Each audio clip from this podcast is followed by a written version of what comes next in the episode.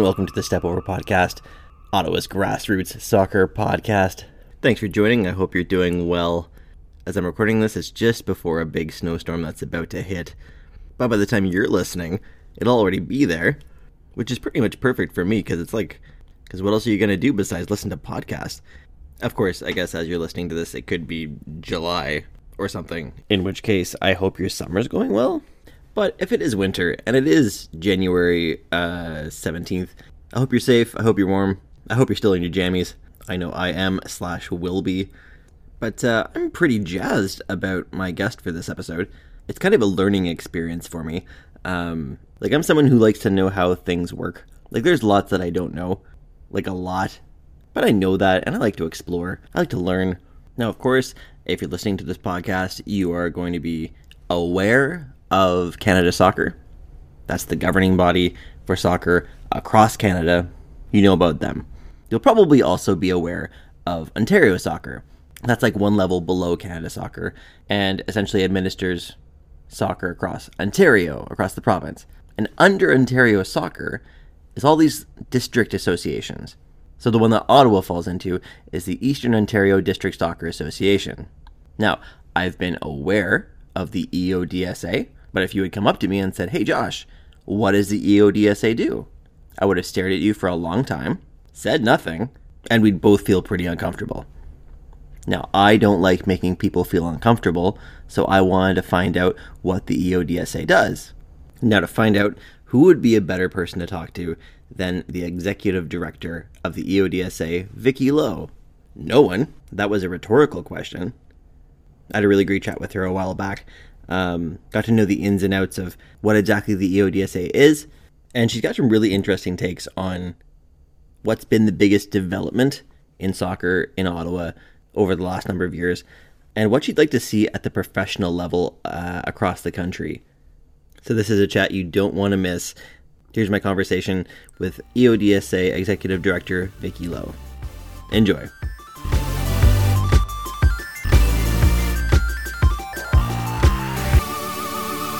Uh, so we're here with Vicki Lowe. Uh, thank you so much for joining, Vicki. Um, I wanted to ask first, um, you know, like, what's your background with soccer? Like, when did you first get into the sport?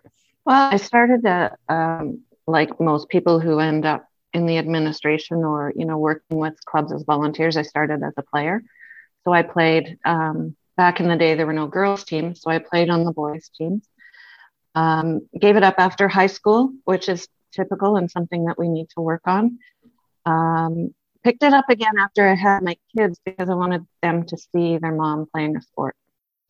Um, then went on to coach all of my kids um, through the years. There was a day where I was looking up a, a schedule at Kanata Soccer, and I thought I, I saw the um, advertisement for in operations at Kanata Soccer, and I thought, well, that, I mean, that would be an amazing fit. Um, it sort of combined my professional experience with my passion for soccer, so um, that's where my um, professional career in soccer operations started. I was with Kanata for several years through their merger with Goulbourn Soccer into um, West Ottawa Soccer Club. And then 2014, for some reason, I decided I needed a, a, a challenge. And so I moved to the Newmarket area to work for a club there. And it was a club that was deep in crisis. And, um, you know, my eyes just lit up. I love, I love a challenge. So I, I'm, we moved the family there um, and we had some success at that club. And then I moved on to take on the executive director role at the York Region Soccer Association. So the, the governing body for the club that I was at. Um, did that for a little bit and then decided it was time to come home after about five years. Um, you know, our parents were getting older and it was there we knew they were going to be needing us more and at the same time a job opening came up with eodsa so we made the transition back. And I've been, it's almost been three years now that I've been back um, at the EODSA. And it's, it's been, um, as you can imagine with COVID, it's, it's been quite a ride at the EODSA so far. I mean, you said you wanted a challenge, right? Yeah, exactly. I love a challenge. I do. And so that was. It was maybe a little more than I was asking for, but yeah. You know, with every, with every, even with COVID, with every um, disaster challenge, there there comes opportunities, and um, sometimes it brings those opportunities into light a little bit more. You get some clarity on, okay, this is, you know, this is something we really need to fix. And so it's been good that way. It's given me a really um, good idea of the things that I want to work on. Yeah, so you said that you started as a player, like like many people in your position um, uh, yep. do. Um, like, were you a striker? Were you defense, goalie? Like, what was your specialty? Um, I was I was typically center mid. I I wouldn't say I loved it, but that's where the coaches usually put me. I would probably gravitate more to like a center back if if I could have, but I didn't have the height. So um, yeah, I played center mid for the most part. Okay. And did you have like a favorite team or a favorite player growing up?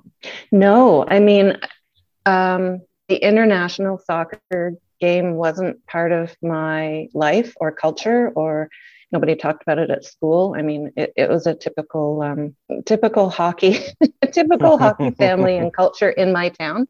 Um, so no, I didn't. I do now. I mean, I, I, I'm, you know, a huge, huge fan of the Canadian women's national team and and the men, um, but more so the women. Um, you know, Christine Sinclair is my idol, even though I out age her by many, many years.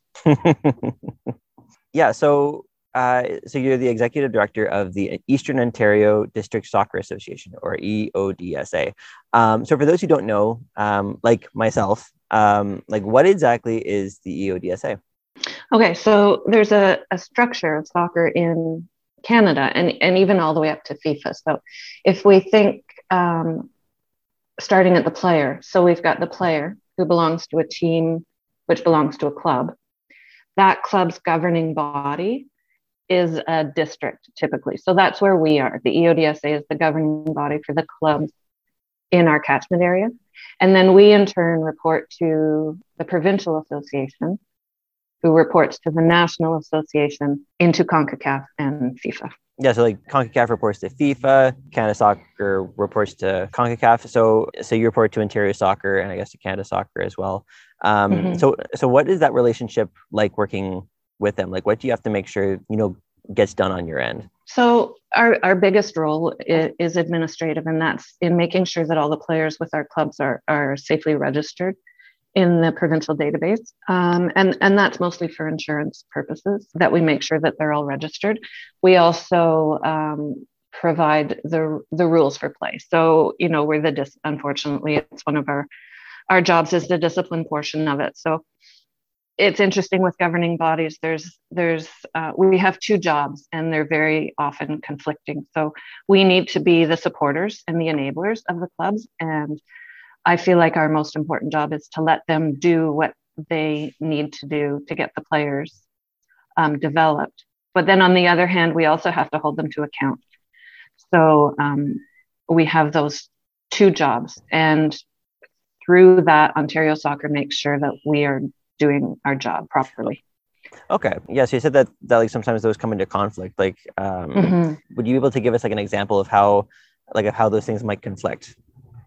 Yeah. Well, I mean, COVID returning from COVID is a is a really good example. So, as you can imagine, we had three weeks to get twenty thousand kids onto the field, and it was. Uh, I mean, there were so many people in the operations of clubs that were working just countless hours. You know, I'd be up at midnight emailing people and I'd get a reply from most of them. So it, it, it was insane. And, and there were times where um, mistakes were made on game sheets or kids were added who weren't quite registered yet. Um, and so my governing arm, you know, that would typically be a discipline, a fine, or something like that. But then on my other, on the other hand, really i know how hard people are working to get these kids out there and i know that nobody is going to be perfect. And so you know it's a conversation to say hey what happened here? And if it's just an administrative error then then we sort of you know you give a warning you talk about it and and and we move on. Um, so that's a really good example of just kind of trying to balance the two. So you mentioned that you were working hard to get 20000 kids back on the field. Um, mm-hmm. like is that how many players are generally registered in Eastern Ontario? Yeah, so I mean, our, our last good season that we've got in, that we had a, a full registration, we had about 34,000 outdoor registrations. That's youth and adult. Um, and so this year we're at um, 23,000 already. Oh, wow. And, you know, it's nowhere what our 2019 regular numbers were, but it's certainly more than any of us ever expected we'd have in this in this outdoor season. In the indoor season, we also have about um, almost 9,000 indoor registrations as well. And what's the the growth in like registration numbers been like? Uh, you know, maybe during your time as the head of the organization, and uh, uh, and maybe a bit prior to that. Yeah, so we keep track of our numbers back to 1992, and we saw growth all the way up to 2008, 2009. And then things started to taper off a little bit. So, from a high in 2009 of about 50,000 players in the outdoor season, uh, we've slowly gone down to about 34,000. That's interesting. Do you know? Yeah. Like, you have an idea like why why that might be? Um, it's it's a trend with youth. There are a lot of different opinions. There are a lot of different viewpoints on why it is. Uh, I think it's a combination of a lot of different things. People like to say that kids aren't just just aren't playing sport anymore, but I think it's that, and I think it's families are really busy. Um, I think the cost, you know, even though soccer is probably the least expensive sport to play uh, at a recreational level, um, there are still some families that that can't afford it. There are a whole host of reasons. There are new sports out there that are exciting and kids want to try. Also, kids are doing a bigger variety of sports than they used to. So they might try soccer for a year and then they might try something else. And I think parents are trying to give them a more all around experience and then settle on what they like the best. So I think that's what we're finding as well. Okay, so that brings up a good, like a point that I wanted to bring up. Um, is that one thing that's that's certainly changed over time is is the cost to play. You know, like when I was mm-hmm. starting out, um, my parents put me on soccer because that was because it was dirt cheap to play, um, and that's and and I think that was the the main reason they put me in it. And you know, certainly the the quality of the playing environment has improved, but like cost is is now a barrier for some people to put their kids into soccer. Mm-hmm. Um, so is that anything that the EODSA has like, you know, any power over, or are there any initiatives the association has taken on to kind of help combat those rising costs? Yeah, we don't we don't necessarily have any power over what the clubs are charging. Uh, uh okay. uh, for sure, that's you know that's their choice. They're they're all their own entities. They're all non nonprofits, okay. and um, they they charge what they need to in order to you know at least break even at the end of the year. The sport is professionalized definitely. I know when I started, um, they were all volunteer coaches. Um, and it was, you know, just people who had some experience and wanted to give back, and that's what they were doing.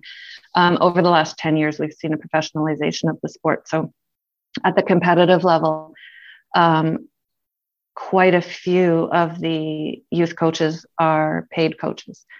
And, you know, that's gone hand in hand, like you said, with with the um, value that the that the kids are getting out of it. So, in order to be a paid coach, you have to have a certain level of um, experience along with certifications.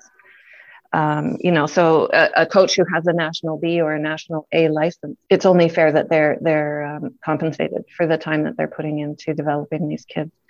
Um, and across the district, you'll find a, a quite a variety of different fees. Obviously, you know, at our highest youth level, we have three clubs that play in the OPDL, which is the highest level youth play you can have.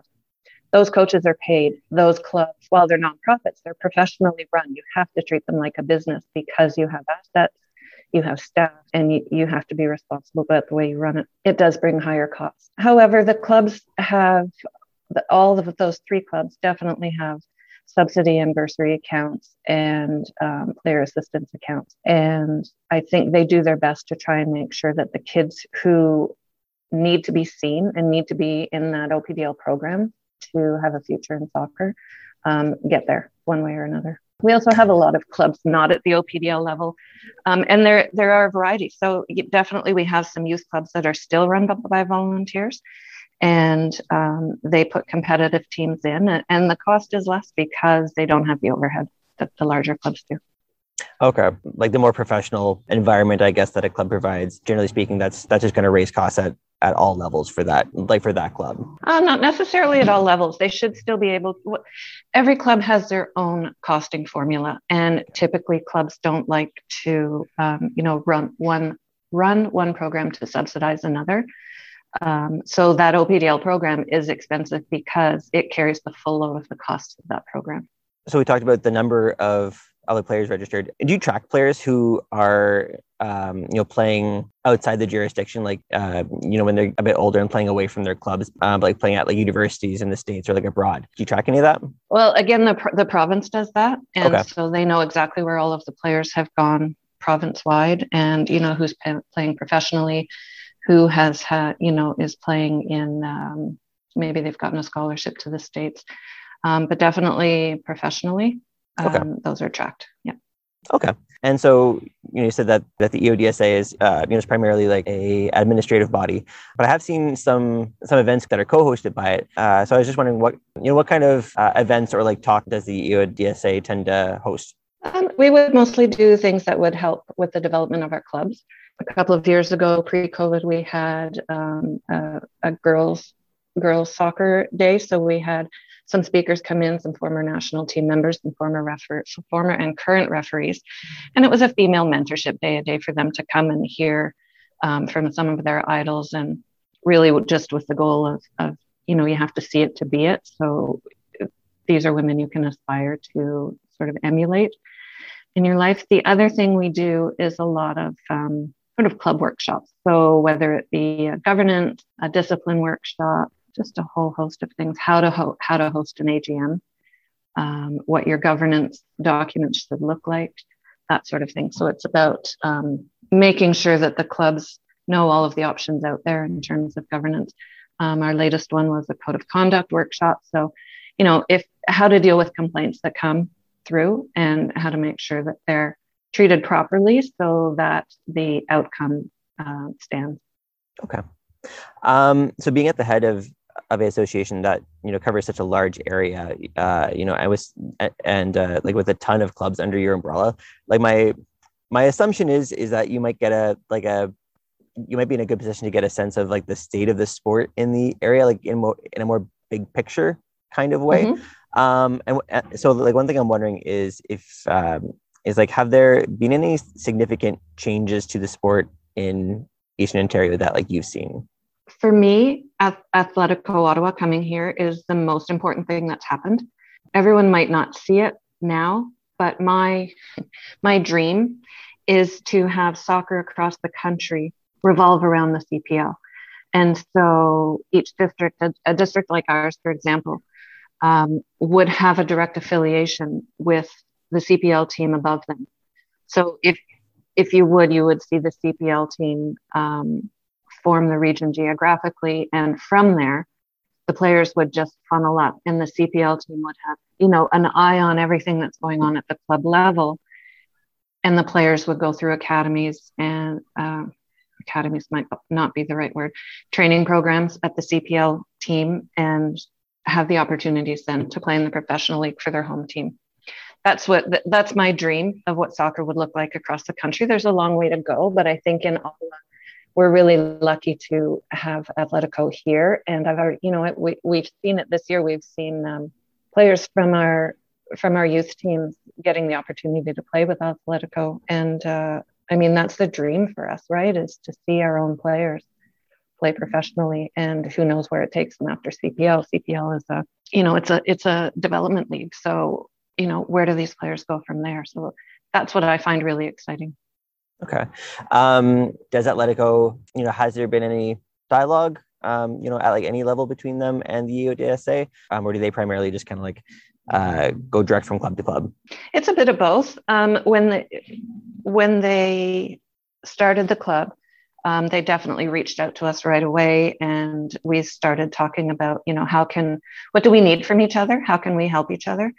Um, so we've had a, a, lots of talks. Um, and a lot of it has been us sort of facilitating what is the best way to reach out to our clubs. Um, you know, in terms of, of filling seats, because obviously they need to do that, they're a business, but also in terms of developing players um, and and getting an eye on the players that are in the district. So we're more of a, again just a facilitator and sort of um, you know giving them the the lay of the land, if you will. So what does soccer look like in the region, and how is it um, how is it going to be best for them to work with the clubs? They have reached out and they have some good relationships with uh, quite a few of our youth clubs. Yeah, they started that Powered by Atletico program. Mm-hmm. Um, you know, which which my understanding is that it's a like it's a fairly fluid program and like like what they do with each club um, is uh, different from club to club. If you could give any like recommendations to Atletico or the clubs in terms of like like what would be really great to to have come out of those relationships? Like what like what kind of like what kinds of things would you recommend? Well, definitely I'd have the Atletico Ottawa coaching staff be aware of the top level programs in our district and where those kids are and and track them and even, you know, come out and coach a session so the kids can become accustomed to seeing the Atletico Ottawa staff around and it's just sort of a natural progression for them. So you're building fans, but you're also, you know, building future players. So that's definitely uh, what I would say is build that connection so that there's just an easy back and forth and you see the coaches and the coaches know if there's a player out there that they need to keep an eye on, they know where he is, he or she is for now. There will be a women's national league eventually, but yeah. One day one day. Yeah um like in your position uh, do you get a sense of of any kind of movement on that? You know a women's league is is certainly something that that fans are crying out for. Um yeah. and out west there's been there's been rumblings of of sort of like a like a western region you know women's league. Has there like can you say if there's been any like rumblings for anything for like eastern canada? Official rumblings i don't know but i do know that um, the women's national team players who have just come back and some that have retired are making it their goal to bring a women's national league here. Um, and they're the ones that are going to be able to do it. They need investors. That's the that's the biggest thing. They need investors with the long-term vision, because as much as the CPL has been requiring investors to get get it through the first five years, the, the women's national program or league would need the same thing. So, yeah, there now is the time. I think with the Olympics behind us, um, now is the time. And, and I think everybody is sort of aware of that. And um, Toronto may be the first. There's a lot of rumblings that Toronto would be the first team to at least have a team in the American League. And, and you know, that's a start. In your dream scenario, would you mm-hmm. would you want to have like, you know, a few Canadian teams in the NWSL, or would you prefer to go all in on on having you know a uh, like a women's CPL? Oh, women's CPL for sure would be the dream. Yeah, I mean Canada has this geographical issue that we have to deal with, which makes it you know that much more expensive to to run a team in the league. But I think we have the players to make it work. Um, I think we have the fans to make it work. Again, I think it's just um, investment to get us over the first five ten years that we need. That's the dream we'll we'll be okay with the start in the American League, but eventually we want our own. Okay. Um, all right. Well, I think that's all the questions I have for you. Uh, is there anything that's coming up? Uh, you know, any workshops or anything that you want coaches to be aware of? Anything like that that uh, that you want to put out there? Um, right now, we're working on the youth league. So the EODSA will be running the youth leagues next year, which is, you know, we haven't run them in the past five years. They've been um, run by another organization. So our focus right now is on getting our youth leagues up and running for next year. So really not a whole lot in the way of workshops, just, you know, our noses are to the grindstone right now. There's something I should mention or that we should talk about, and that's the number of adult clubs that we have in the district. And I think people aren't aware of the size of the adult program here in Ottawa. We've we've got one of the biggest in the in the province and probably in Canada um, in in the OCSL, uh, the Ottawa Carleton Soccer League, we have 28 adult clubs in uh, in the district and a total of 64 clubs altogether. And so, any adults out there who are looking to play, you can find yourself in a club. We have all kinds of different adult clubs, and um, they've got a lot of history to them, a lot of good competition, and uh, you know all the way down to recs and rec soccer and over 50 masters programs. So Soccer is a lifelong sport, and our adult clubs do a really good job of, of keeping the game going. So people don't have to stop playing like when they turn 18 yeah. and they and they kind of age out of the rec leagues. Yeah, that's something that we across the province we really need to do a better job of is figuring out what to do with the kids when they leave youth soccer. So where the sport's been organized for them, they register and somebody puts them on a team and away they go to an adult where you have to go and find yourself a team. So we need to do a better job of, of transitioning our um, our aging out youth. And we know that being away at university and college has is a hiccup in that process, but um, do a better job of that transition for sure. So in the meantime, um, is there like a central place where people could kind of see, okay, like where is there, you know, a club near me that that you know offers spots for adults? Yeah, our website has a list of all of the clubs, and for the youth clubs, we have them listed geographically. The adult clubs aren't really broken up geographically, so it's a little more difficult. But definitely, um, people can always reach out to us, and and they do quite often I'm looking to join a team and this is what I'm interested in. And either we can or, or the OCSL, the league, the adult league, can match them up with a team.